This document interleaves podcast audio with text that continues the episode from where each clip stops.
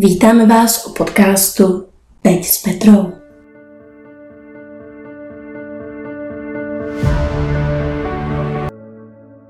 Stává se vám také, že cítíte potřebu se naštvat? Ale jak nás to dále ovlivňuje? Odpověď na tuto otázku a mnohem více se dozvíte v dnešním podcastu.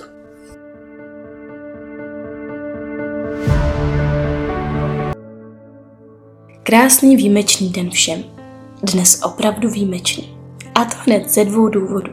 Za prvé, po dlouhé době mám možnost naladit se na pocity a zážitky z Bali, protože si užívám psaní tohoto blogu v autě, což bylo stejné jako na Bali při cestování v taxi.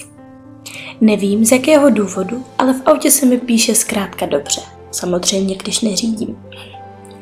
Za druhé, jedeme z Brna do Znojma, kde se stane něco, co nikdo ještě neví a nikdo zatím nečeká. Já jdu za svědka, ale zpět k mému blogu.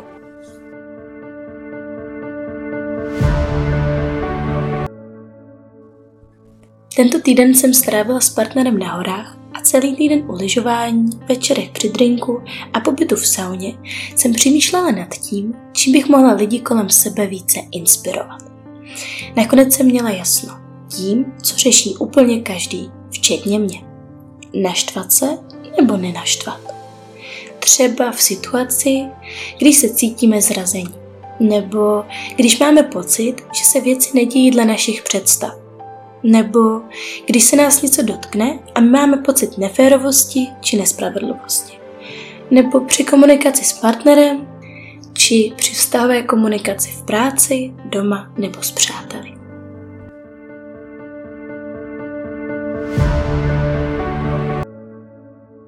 Znáte to také, že si najednou necháte zkazit náladu?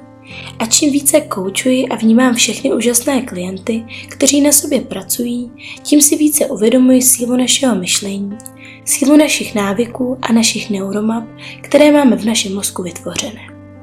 A proto si i uvědomuji, jak je nelehké si některé věci přiznat, změnit, uvědomit a pracovat na sobě. A tak se pojďme podívat, jak lépe pracovat s emocemi, které nastávají právě při situacích již výše zmíněných.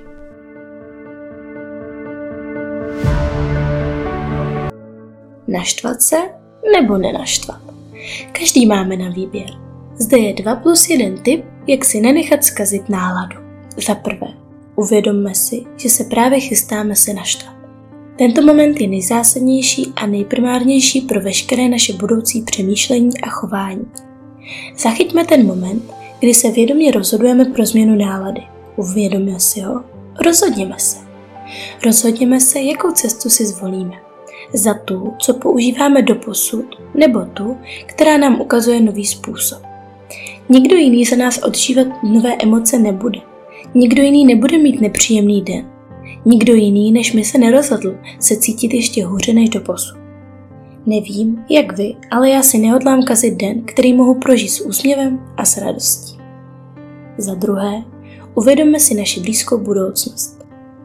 Ano, zase je to stále a stále dokola o uvědomění, o ovládání našeho mozku, našich návyků a emocí. Zkusme si představit den, který máme před sebou, když se rozhodneme naštvat nebo si zkazit náladu. Jaký den vidíte? Jaké emoce cítíte? Tahle metoda mi velmi pomáhá. Miluji krásné dny plné pohody a vnitřního klidu, tudíž tuto část nikdy nepřeskakuj. Emoce jsou přeci velmi silný nástroj pro naše rozhodování. Za třetí, nebo spíše 2 plus 1, uvědomme si, že naši minulost nezměníme. Že by zase to známé uvědomění? Ano, velmi často se mi stává, že mám chuť se zabývat minulostí. Jste na tom stejně? Máte to také tak? A na tomto bodu i já sama velmi intenzivně pracuji.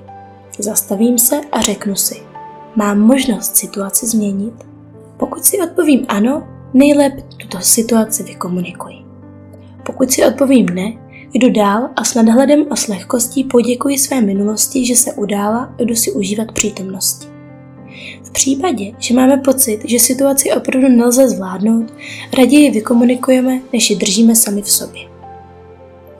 Víte o tom, že nejvíce nedorozumění v našich životech vznikají právě z našich předsudků, představ a iluzí, místo toho, abychom je v klidu a s nadhledem vykomunikovali? Mějte tedy více hezkých dnů plných pohody a vnitřního klidu. A nechtějme naše návyky měnit naraz. Dejme jim čas na sobě zkoušet a učit se to, co cítíme, že nám nejlépe funguje. Máte chuť na sobě začít intenzivně pracovat? Pokud jste si na tuto otázku odpověděli ano, mám velikou radost a vím, že jste na úspěšné cestě za vnitřním klidem, kterou vás ráda provedu. Pojďme se na to právě teď společně podívat. Více o možné spolupráci naleznete na webových stránkách www.petradolezalova.cz Budu se na vás těšit. Vaše Petra.